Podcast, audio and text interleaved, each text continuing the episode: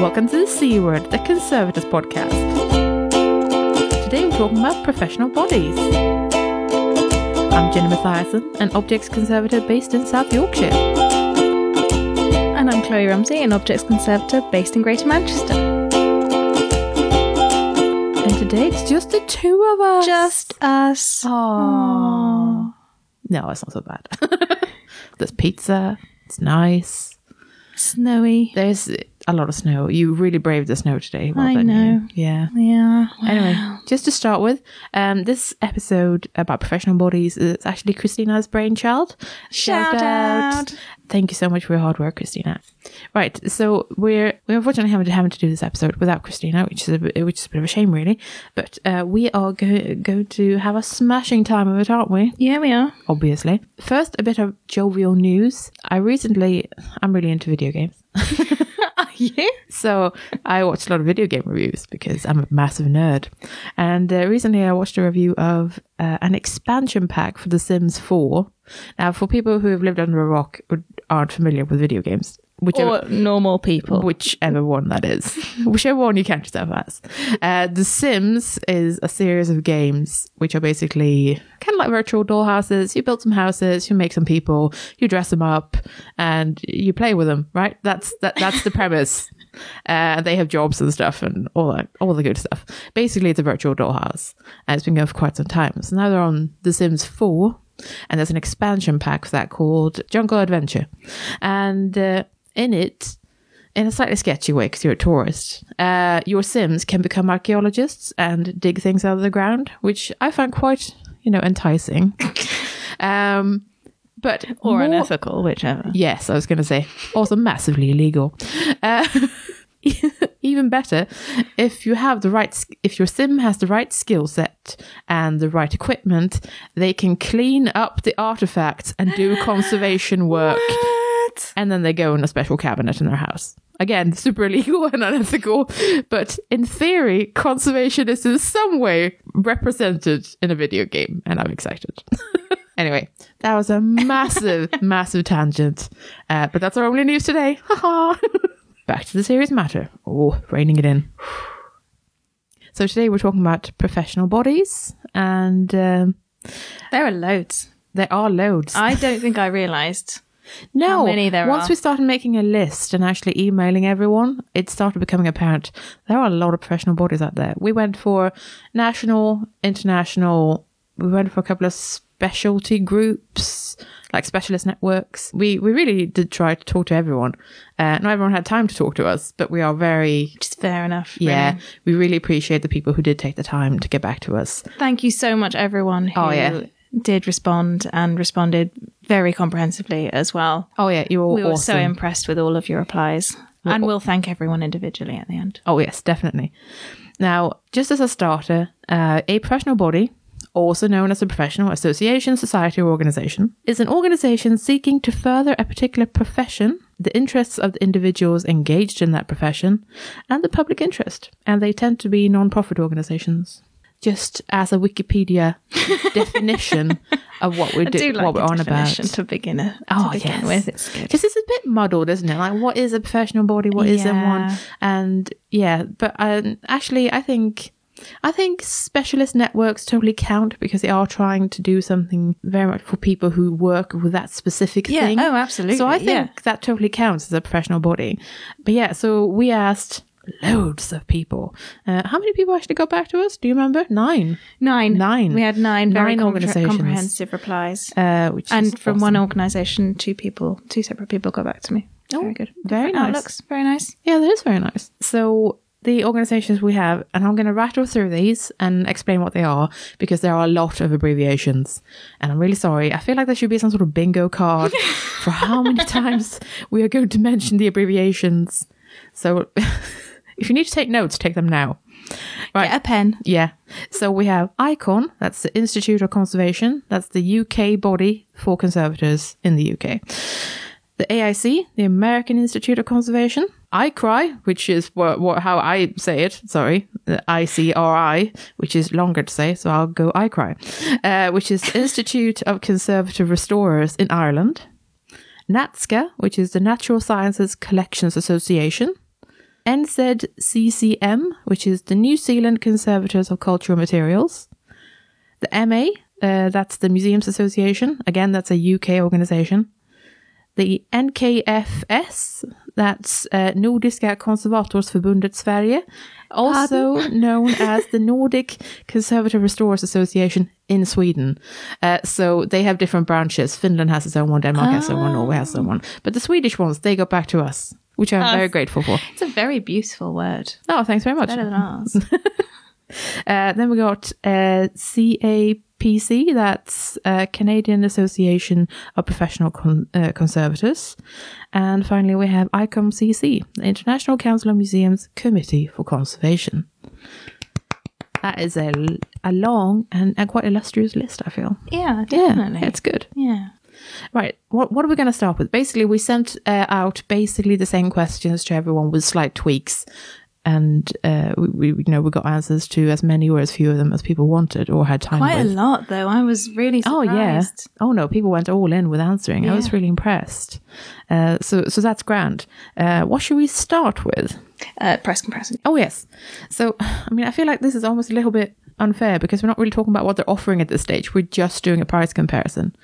I also apologize because ICOM CC isn't included in this little overview because I think I understand this correctly that each country has a different membership fee. And then I'm not sure if there's a different one for joining ICOM CC on top of that. I'm really, I'm sorry, I'm really bad at confusing membership fee structures and I get very easily confused. so If you understand the process better than we do, please let us know. Please Yeah. write in and tell us exactly how it works. Because, I mean, frankly, I'd quite like to join myself. So Yeah. it'd be very nice to know This is- how and what and how much. Yeah, so this is where it becomes very obvious that neither one of us is a member of ICOM CC Whoops. because we, we, we, we don't know. We have no idea. Um, so that's excluded from this, I'm afraid. But basically, I've done some conversions based on the uh, let's see the the exchange rate for British pounds on the 18th of March. That's what we're going on here. Um, May that not change too dramatically. yes, we'll see. So that's a caveat, right? It's today's exchange rate. It could change massively, and I have rounded up or down as appropriate. I'm kind of pleased to say that most places offer kind of a range of prices depending on where you are in your career, etc. Oh, that's good. I quite like that. The only ones that don't is the Canadian Association. Uh, okay. Uh, they have a flat fee of 85 Canadian dollars, and that's about 46 pounds, which Oh. you know is, is that that's pretty good. Is this annually? Yes. Annually. So all of these prices are annual as far as I've been able to tell. In uh, the Swedish Nordic one, full membership is about £39 and associate membership, which I'm not entirely sure what that entails, is £30. And if you're retired, you only pay £13. Oh, Uh, which bargain. yeah, I know, right? That's really good.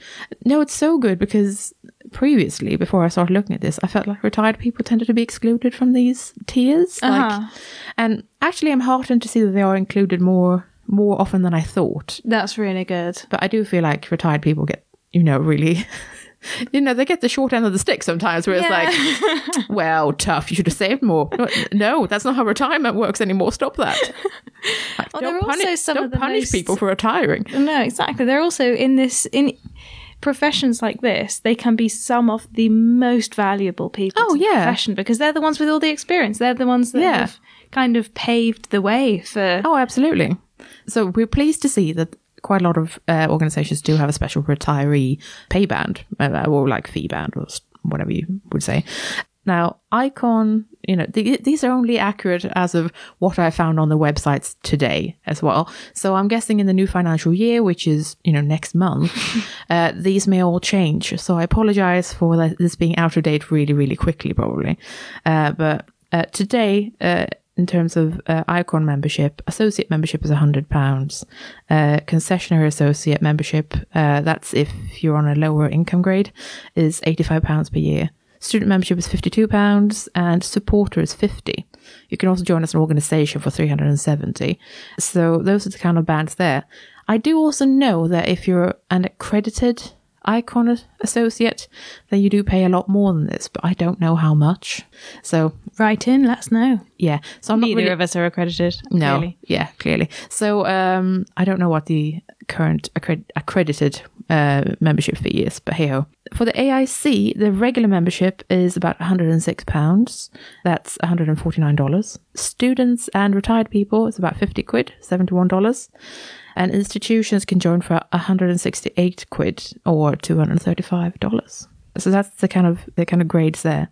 Uh, then we go into the Irish uh, ICRI, in which case it's all in euros. So students they pay 25 euros, about 22 pounds. Uh, associate membership is 30 euros or about 26 pounds. Fully like con- like conservator restorers, 50 euros. That's about 44 pounds. And accredited conservator restorers are 100 euros or 88 pounds for NatSCA, oh my god, NatSCA is like the affordable, it's like the, the, oh the affordable option. But to be like, the, to be, we should also mention that that's a specialist network, so you, they would probably expect you to pay other membership fees on top of whatever you're already giving them, right? Um, so really, well, why? Well, say that you're a conservator, you're probably a member of Icon already, and then you're also a member oh, of NatSCA. Yeah. So, okay. so yeah. it wouldn't make sense for them to want to charge you like you know a ridiculous amount because no, then you wouldn't be able it's to a afford sort of it. an additional Yeah, exactly. interest, isn't it? mean- Additional support. I mean, I could be barking up the wrong tree. Sorry, NatSCA. Uh, but I, I love your prices. Individual membership is twenty pounds. Students uh, or the unwaged fifteen, uh, and institutions can join for forty. That's a bargain. yeah, really good. Um, Museums Association have different pay bands. Uh, they vary quite a lot. Low income pay band is eighty pounds per year. Uh, medium is one hundred and thirty three, and high can be anywhere between one hundred and ninety and two hundred and eighteen. So it depends on how loaded you are, basically. um, students, volunteers, uh, unwaged, and retired people all get fifty six pounds per year for mem- uh, membership fee, and trustees can join for seventy five. It's got a lot of granular options, and I really like that because it does take into account that people earn vastly different things in the museum sector. Uh, and then we've got the New Zealand group. Unfortunately, these numbers are from 2016. I, I just couldn't find the accurate information, so I'm sorry if this is all wrong at the moment. But in 2016, it seems like full membership was $60, £31. Concessionary or yes, uh, I think it was $35 or £18. And students were free. Oh my God. Amazing. Um, nobody does that. New Zealand students get in there. Yeah, I know, right? Uh, so I don't know if those if those numbers are still accurate, um, but I just thought I'd shout them out as a kind of comparison, point of comparison. So here we are, kind of representing all sorts of organizations in all sorts of countries, which is you know really good. But yeah, so the prices do vary quite a lot. Um, depending on where you are, but it will also depend on what kind of economies you're working in, um, that sort of thing. So I'm not sure if UK might have slightly higher rates because the pound is stronger, or because it's not that we earn more. No, it's not that. I don't know. I don't know either. Are there fewer institutions in in the UK? No. No, the opposite. I feel like there are loads to choose from. oh well, oh, Maybe we just know about ours better. That's that sounds yeah, like yeah, that. yeah. Uh, okay, right. Next, we looked at what uh, everyone provides for the members. So we asked, what do you provide your members with? Like, wh- why should they join you? And some things that absolutely everyone, as far as I can tell, provided were a newsletter. They, they could be at varying kind of uh, regularity, like quarterly or monthly or whatever, but everyone has a newsletter. Um, everyone seems to provide either training or reduced rates, like uh, a discount for training opportunities, voting rights, because most uh, of these organizations have some sort of, you know, uh, board or something that you need to vote people in on. Job alerts, that was quite common, uh, which is a lovely touch. Annual meetings, that's probably also a legal requirement, I think, of these organizations to always have like an annual thing. Uh, but that could just be a UK thing. Uh, networking opportunities was also really common and uh, recognition. Recognition. Oh, it's like a little badge of pride. Can I have a badge? Uh, I don't get a badge. Get a card. Cards are all right. I do like my card. yeah, cards are all right. Got two cards. Mm, get you well. Ooh, spending all my money. That's why I don't have any money. Uh, loads of people also provided some sort of specialist member publication. Now, I'm not meaning like a magazine, although loads of people did that as well. But something like, you know, studies in conservation, like that sort of thing, Oh, okay. where it's like a slightly academic publication that only members Like really have access Journal, to. the Icon yeah, yeah, that's that Yeah. Mm-hmm. sort of thing, right? Lo- loads of these organizations also had specialist subgroups.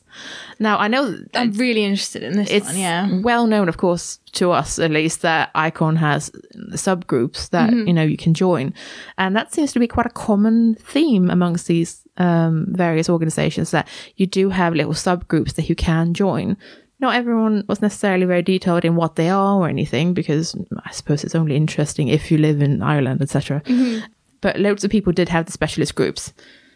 I'm really interested in that because I think I'm a fan of it now because I'm in a slightly more um, specialized role and I'm sort of I can kind of hone down on what I know I'm interested in. But I remember when I first signed up to I'm a member of Icon, and when I first signed up in my like first year, I can't remember if it was my first or second year of my degree, and I was looking at all these specialisms, thinking, how on earth do I choose which one I like? I'm I'm an objects conservator, and that covers most most Yeah. things. I don't want to, Yeah. you know, where's organics? You know, Yeah, yeah.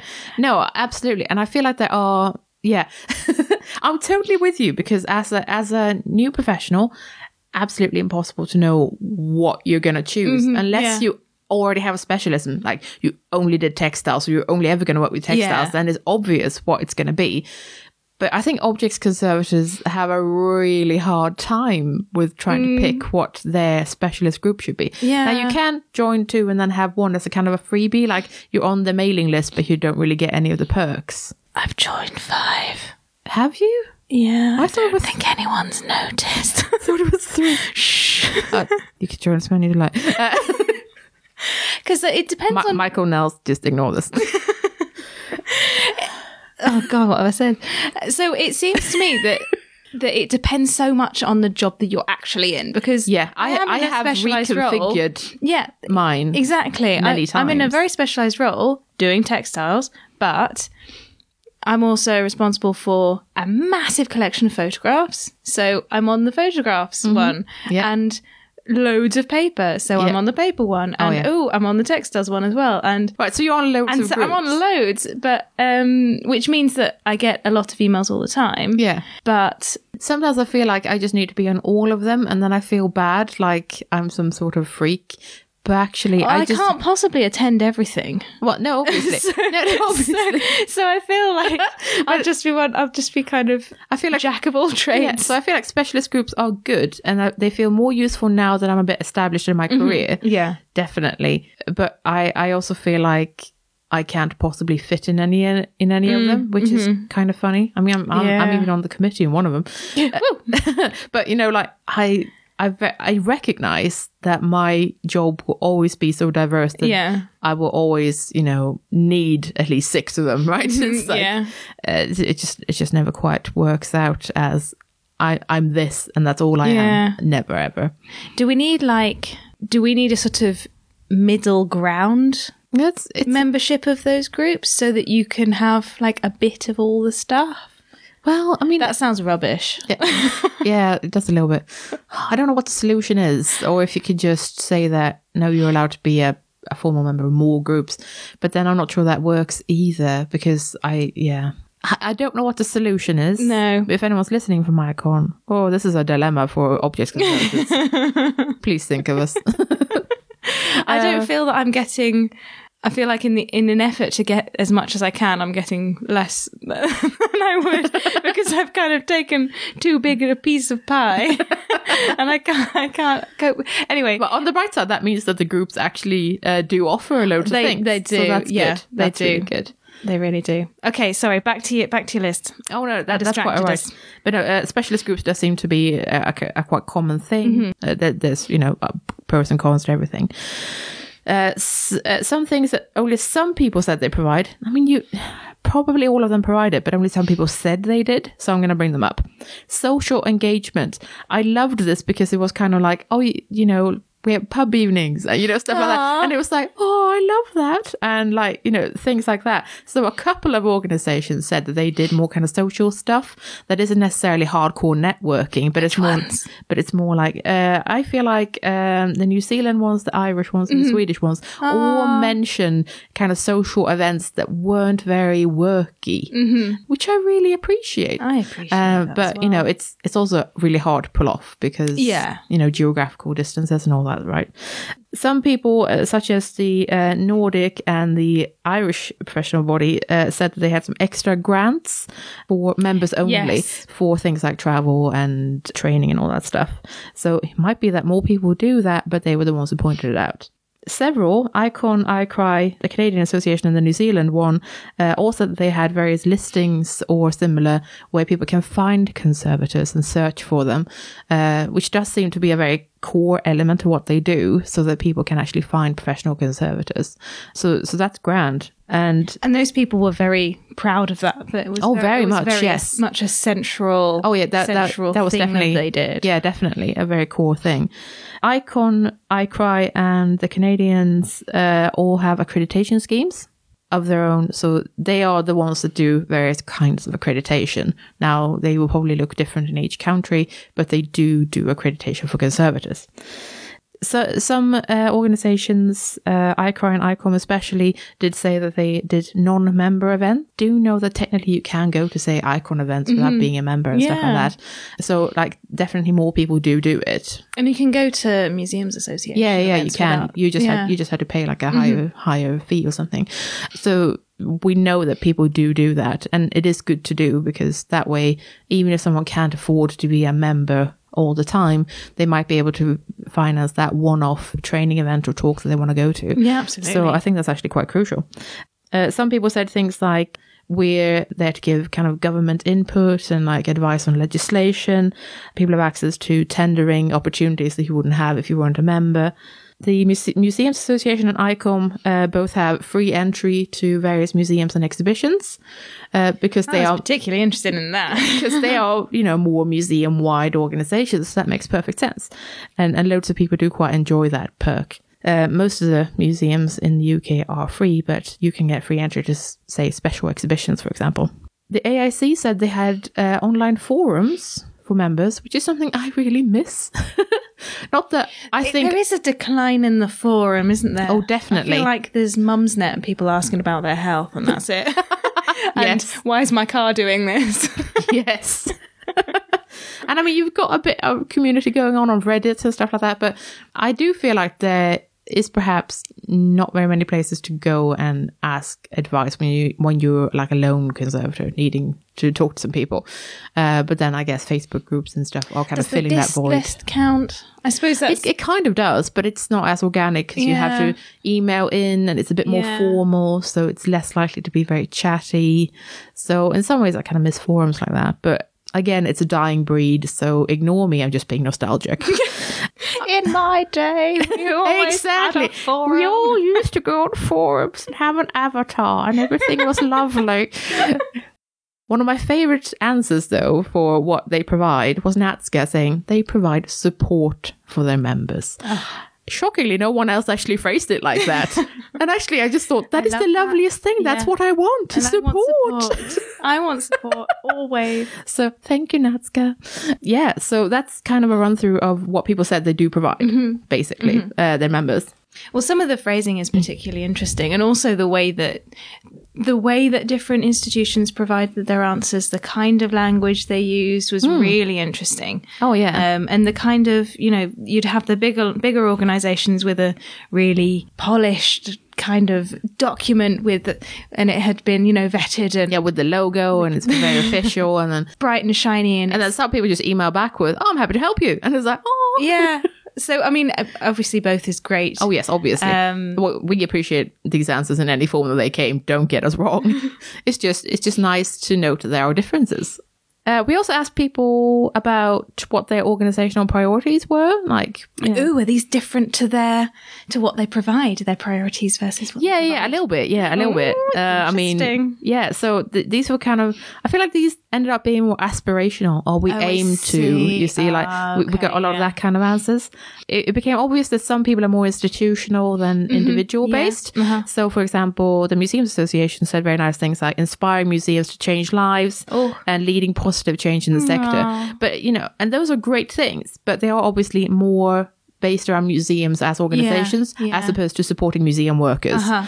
Which I suppose I do expect a slightly more member heavy focus on like from the conservation groups Mm-hmm. for some reason. And I don't really know why, because some of them did point out that they're, you know, like conservation bodies, not conservator bodies and that Oh. we and that we shouldn't be confusing that what they're doing with like unions or that sort of that sort Mm-hmm. Of backing right and that is a fair point um but i do still feel like the conservation bodies are slightly more like membership focused like Yeah. less about institutions need to do this and more about members should do this Yeah, which is okay. which i feel is just a slight shift it's not huge but a Uh-huh, slight yeah. one I suppose it's what you're after, isn't it? Yes, as yeah, well. yeah, exactly. I think the really big themes that everyone mentioned were advocacy.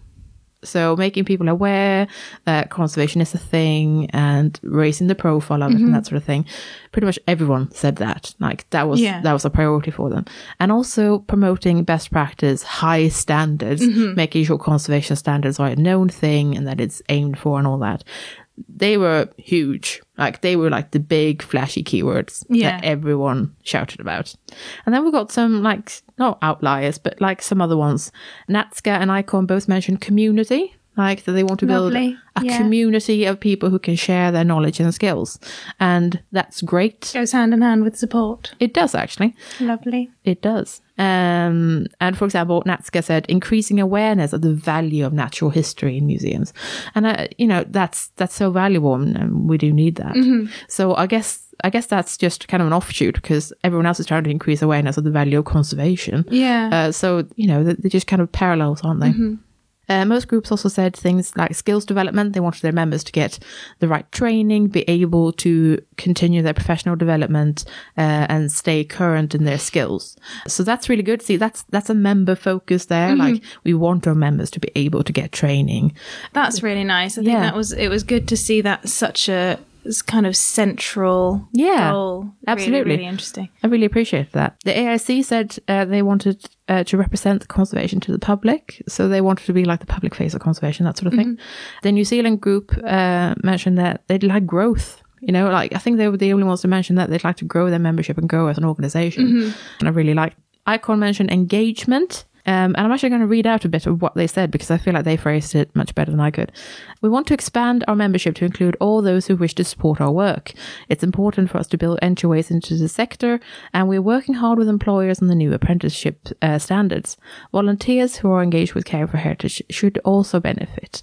Uh, so I feel like that that was good that it was trying to include kind of adjacent areas and kind of thinking about ways into the profession. That was really nice again, uh, the Nordic uh, Conservators organization did say that they uh, that one of their core priorities was providing the government with advice on legal matters, like you know le- legislation that's you know they need they need us for that. I found that very interesting, and the ones that I noticed there that that to, having an organisation that represents you and that can speak for you, like a, Yeah. a sort of I feel like lobbying when it comes to legislation and stuff like that is is something that is really important mm-hmm. actually.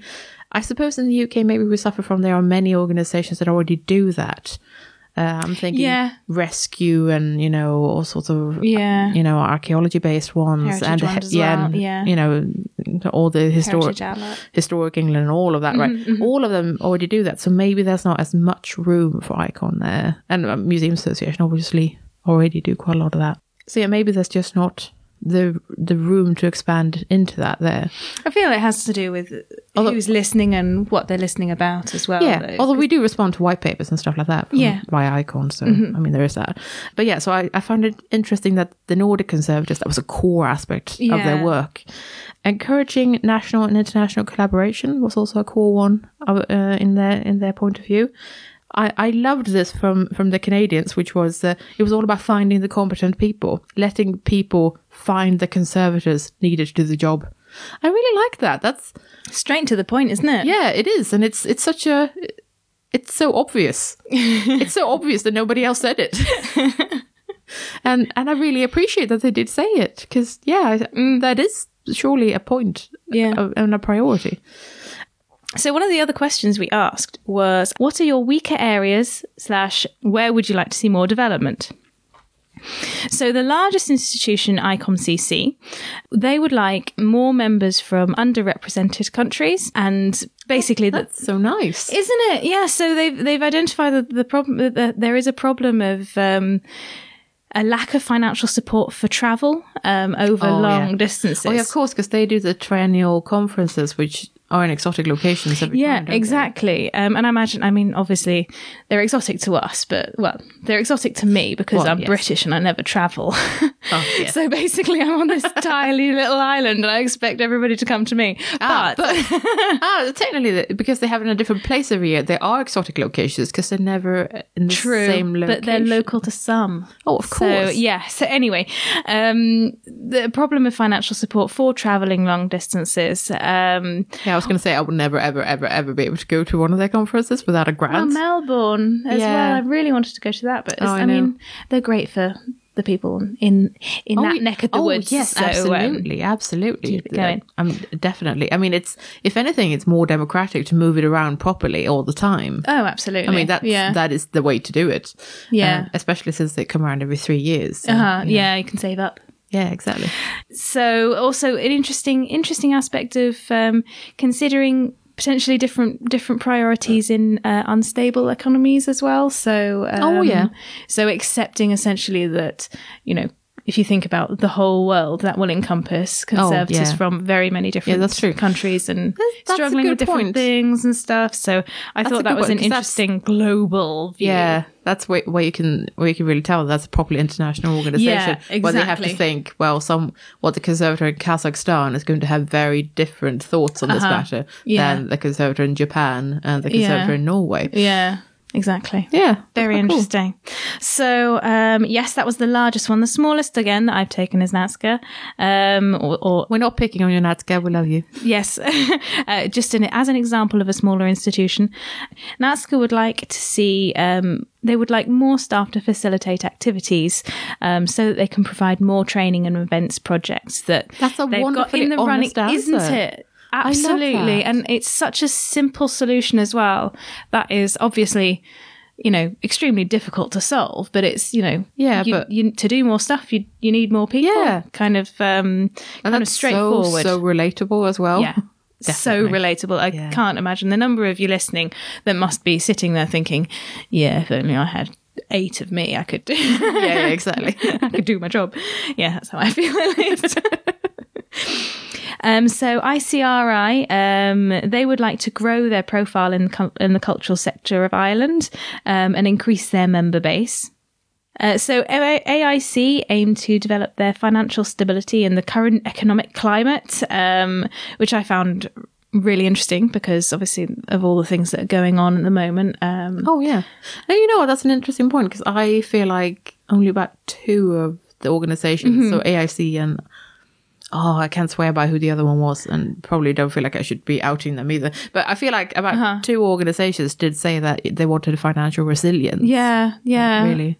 So that's interesting because it's probably something that is actually a universal problem, but not everyone. Wants, Yeah. maybe not everyone People don't to. talk about it. Yeah. Again, but Or maybe it's- people. Or maybe maybe it's just one of those obvious things where it's so obvious that we're Yeah. Uh, all struggling, so why mention yeah. it, right? Yeah.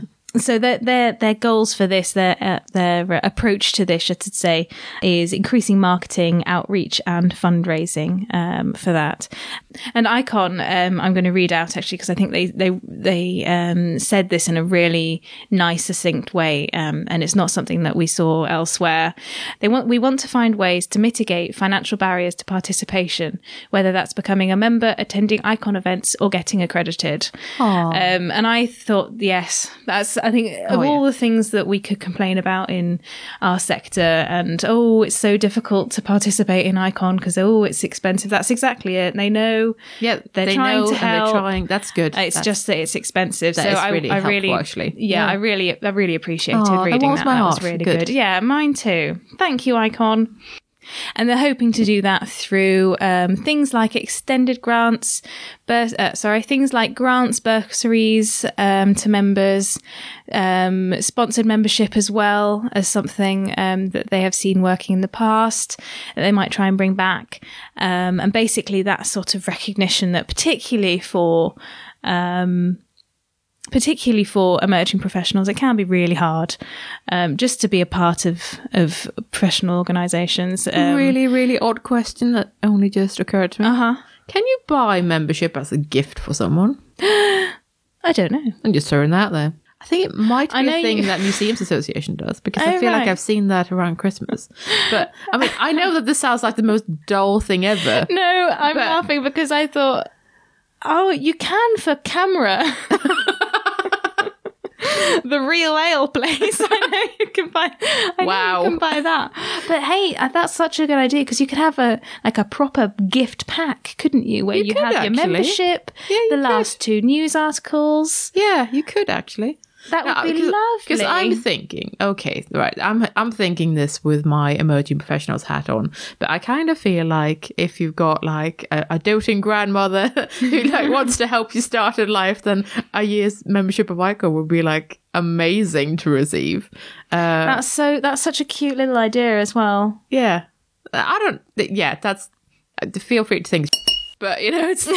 I'm just putting it out there. I think Well, that's I nice. like it. I like it. So in this room, in this room, it's a favourite. Yeah, in the studio we like it. So um, back to what people um, would like to improve in or see development in. Um, NKFS. Would you like to say that name again, please, Jenny? Just Ja, uh, Nordiska konservatorsförbundet. thank you. Yeah, you're welcome.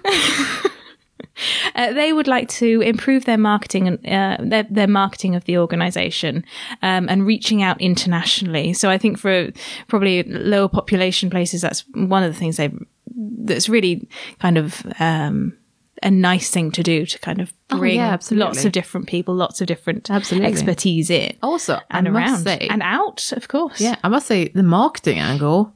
I feel like loads of these must struggle with that because, yeah, I do feel like um, you know that's part of the profile raising, though, isn't it? Just making sure that people know that places like Icon and AIC exist outside of conservation. Yeah. uh, because. Sometimes, you know, when I talk to museum people, I mean, they barely know what a conservator is, let, let alone that there's an icon. I- Yeah. I, mean, so, and like that's something to work on. So I feel like that must be something that all of these organizations have to solve, surely. Yeah, absolutely. The number of times I've said, I'm a conservator, what's that? I fix objects in museums. and then the interest kicks in. Oh, yeah. anyway, um, NZCCM, um, their professional development, they'd like to improve their professional development. Um, and this was really sweet. Um, professional development was theirs um, because they are geographically isolated. Their access to training is um, understandably limited because everything's comparably far away. Um, Ooh, does this mean I can get to go to New Zealand and provide training? You've just come back. Come on. I know, I've just been there. I want to go back. Um, and they would love for more international conservators and experts to visit um, in that respect. So I think every, basically we should just all flock there because it's nice. oh, and to work, of course. Oh, yeah. work really hard. Um, CAPC, um, they would like to make their accreditation process more transparent um, and to increase the profile of CAPC to employers such as museums and galleries. Um, and their first step towards this goal has been to revamp their website. So check that out if you're interested. we'll provide links to everyone, by the way. So yeah, I found those ones, but the, the answers to that really, Yeah. kind of are really interesting, probably self-reflective. Yeah. Probably more overlap than people realize. Yeah, definitely. Everyone's struggling a bit with something, and it's very often the same thing. Yeah. So, I mean, if you're listening for one of these organizations, then maybe you maybe you can help uh, help someone out and like reach out and suggest something that you've tried very successfully and that, that they might be struggling with. Just saying, sharing is caring. Aww. Okay, so um, the the other one of the other questions um, that I thought would be a really nice thing to to assess um, was the attitude. I think it was the, the question that I came up with actually because I thought it would be really edgy and and, and interesting. Um, I know, and it was the um, what are your attitudes to non-members essentially or conservators who Ah, choose not to become members of your organisation? And actually, it was all really inclusive and nice, and everyone everyone said that all of their events were open to non-members and that there were the things they could access. So actually Everyone not could- edgy at all not because edgy at everyone was really lovely. Aw, so, thanks um, everyone. Group hug, group yeah, hug. group hug. Aw. So that's that's me for the negative bits, the the things that I tried to catch people out on, Which, which I didn't didn't. work. I didn't. I just thought there'd be interesting questions. One of the questions we asked um, was, "What makes you special? What is it that you're proudest of? Uh, what makes what is it that you think makes you really sort of shine in the in the um, the group of the professional bodies? Because as we said, there are loads of them. So I'm going to read out some short little little bits here. Um, of what people found were their, their best, their best points. ICOM CC was their relationship with full museum community over the whole world, which I think is quite a sort of bam. Oh yeah. Drop like, yeah, okay, that's Yeah. pretty good one. Yeah, well done. Well done there. Um, ICRI are the only organisation open to private and public conservators in Ireland. Um, AIC are proudest of their membership base in the Americas and their online resources are the proudest of their online resources. Um, ICON own the accreditation standard, as we know, um, and they represent all the disciplines through the different specialist groups that we discussed earlier. NKFS um, have a grant foundation scheme uh, and a newsletter. And NZCCM are f- the, their operations are focused around their connection with cultural materials, um, and the awareness, support, and respect is central to their operation, um, which is it's in the name, isn't it? And of course, in New Zealand, you've that's Oh yeah, and that's central to everything. yeah, and they did also mention that they really incorporated, you know, core ethics to do with Maori cultural objects. You know, they they were really, really on it with the ethics. They were Yeah. they were good. Yeah, and an example. I'm sure you all are. but- but they're certainly an example of a very interesting institution as well. Um, CAPC are proudest of their um, unified shared code of ethics, um, as as accreditation is a very hot topic with them, particularly. I think that's that's really that's really a deep deep part of what they do. Um, Museums Association finally didn't state one, so um, I'm gonna I'm gonna give you one. Um, they are the oldest membership organisation in the world, um, as they um, Presumably for museums and heritage. yes yeah yeah oh yeah. Yeah. yeah as they were founded in 1889. That's very nice. Yeah. Yeah.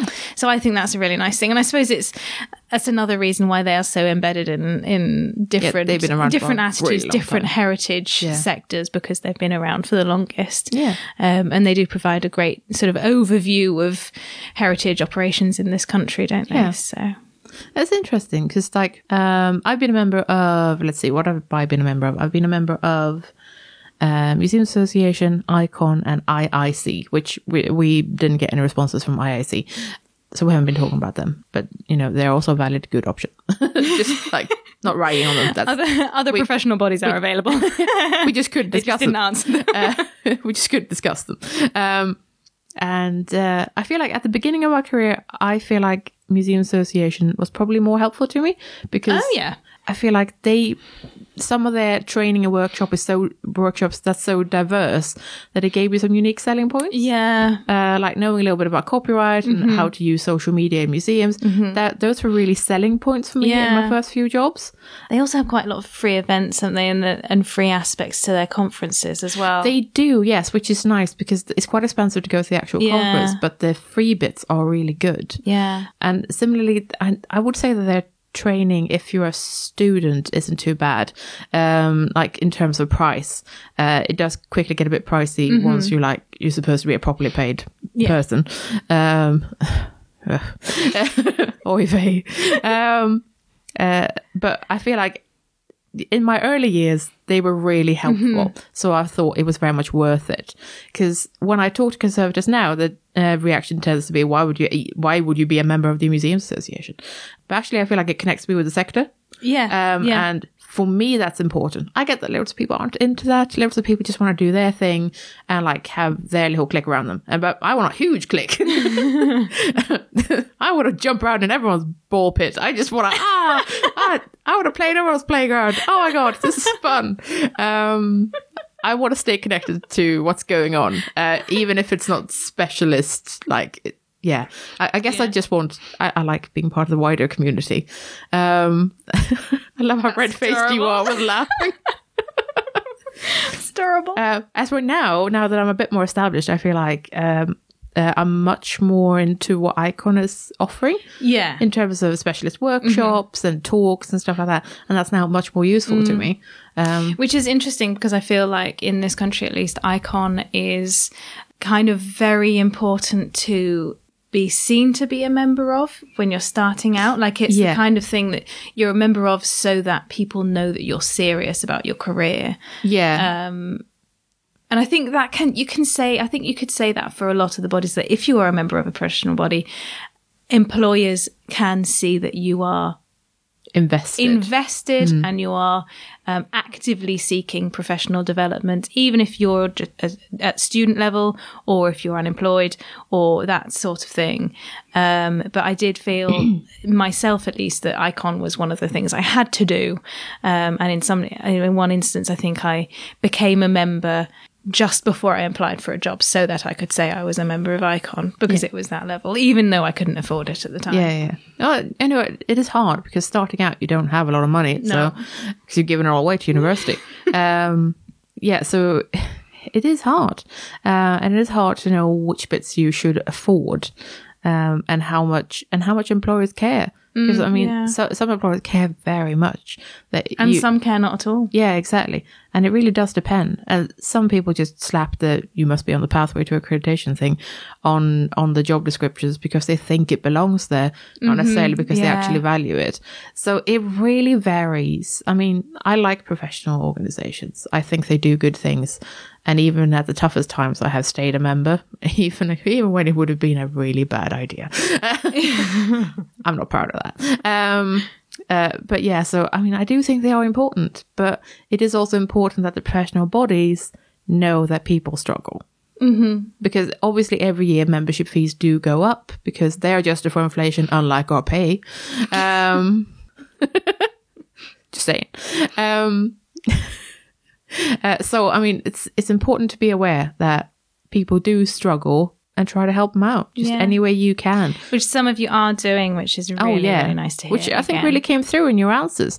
Um, and yeah, I, I think I think you're all you know generally doing good things for us as a profession, uh, as a heritage sector.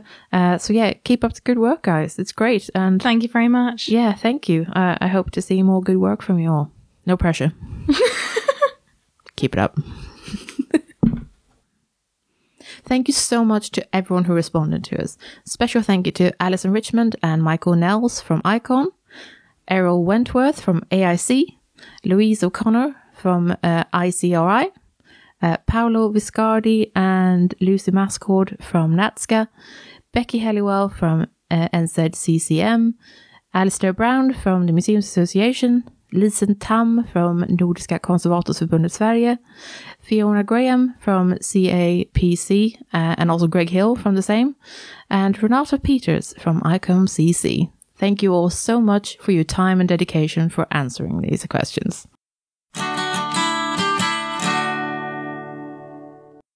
Today I'm reviewing Authenticity in Transition Changing Practices in Art Making and Conservation, edited by Erma Hermens and Frances Robertson. It was published in 2016 by Archetype Publications. These are the proceedings from a conference held at the University of Glasgow back in 2014, but the topic is still as relevant now as it was then. The papers collected in the softback book deal with a range of topics such as artist intent, uh, how we measure value of art, and the role of conservators in modern art. Some papers are a little bit on the artsy side, mm, by which I mean they feel like they were written for art historians and critics, rather than someone simply wanting to learn more about art conservation challenges. This is a language and jargon issue, and it doesn't actually reflect on the quality of the content. But I did prefer reading the slightly more accessible papers. I'd immediately urge you to let go of any notion that art conservation in this book is about paintings. There are a few paintings, but this book offers a very broad range of art types. Collaborative art made by members of the public for special events, uh, audiovisual installations, sculptures, uh, full room installations, and online net art. The spectrum of challenges represented is actually really impressive. While the central theme of this book is authenticity, what this means, and how it can be upheld, there are many other great questions in these papers. Some of my favorites were Is the intent of the artist or the wishes of the curator more important? Does intent, i.e., the function and meaning of the artwork, trump the materials used to make something? How do you conserve art made by living artists respectfully? And what are the legal ramifications of altering art through conservation? I really enjoyed the range of topics presented, and a lasting impression from the book is that contemporary art conservation is possibly less science and more intuition. It's not all about keeping the bits and stabilizing surfaces, it's much more complex than that. Um, I really liked it, and I don't often work with contemporary works of art, but it was a refreshing read. I also appreciate that papers uh, came from not only huge museums, but also from small galleries and large scale restoration projects. Uh, it was a really good mix.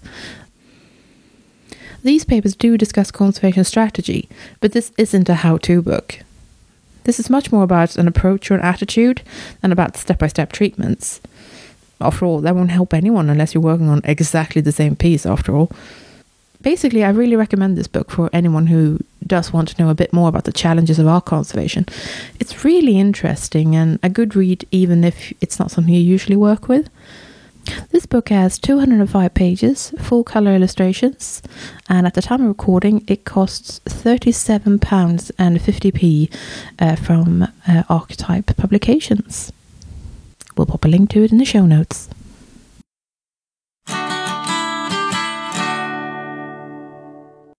As usual, we welcome any comments, questions, or corrections you have, so feel free to get in touch.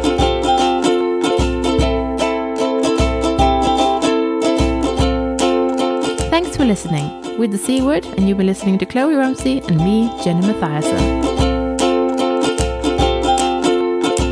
Join us next time for an episode about churches. In the meantime, check out our website at thecword.show tweet us at the Word Podcast, or simply email us on the C Podcast at gmail.com. The intro and outro music is Spring by Didi Missick and used under a Creative Commons Attribution License.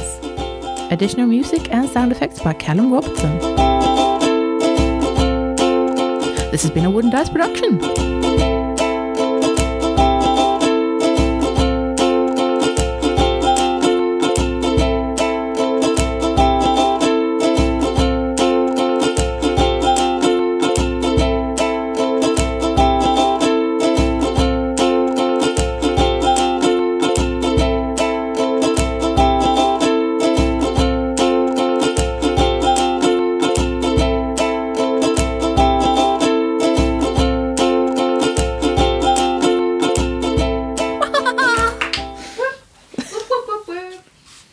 Excellent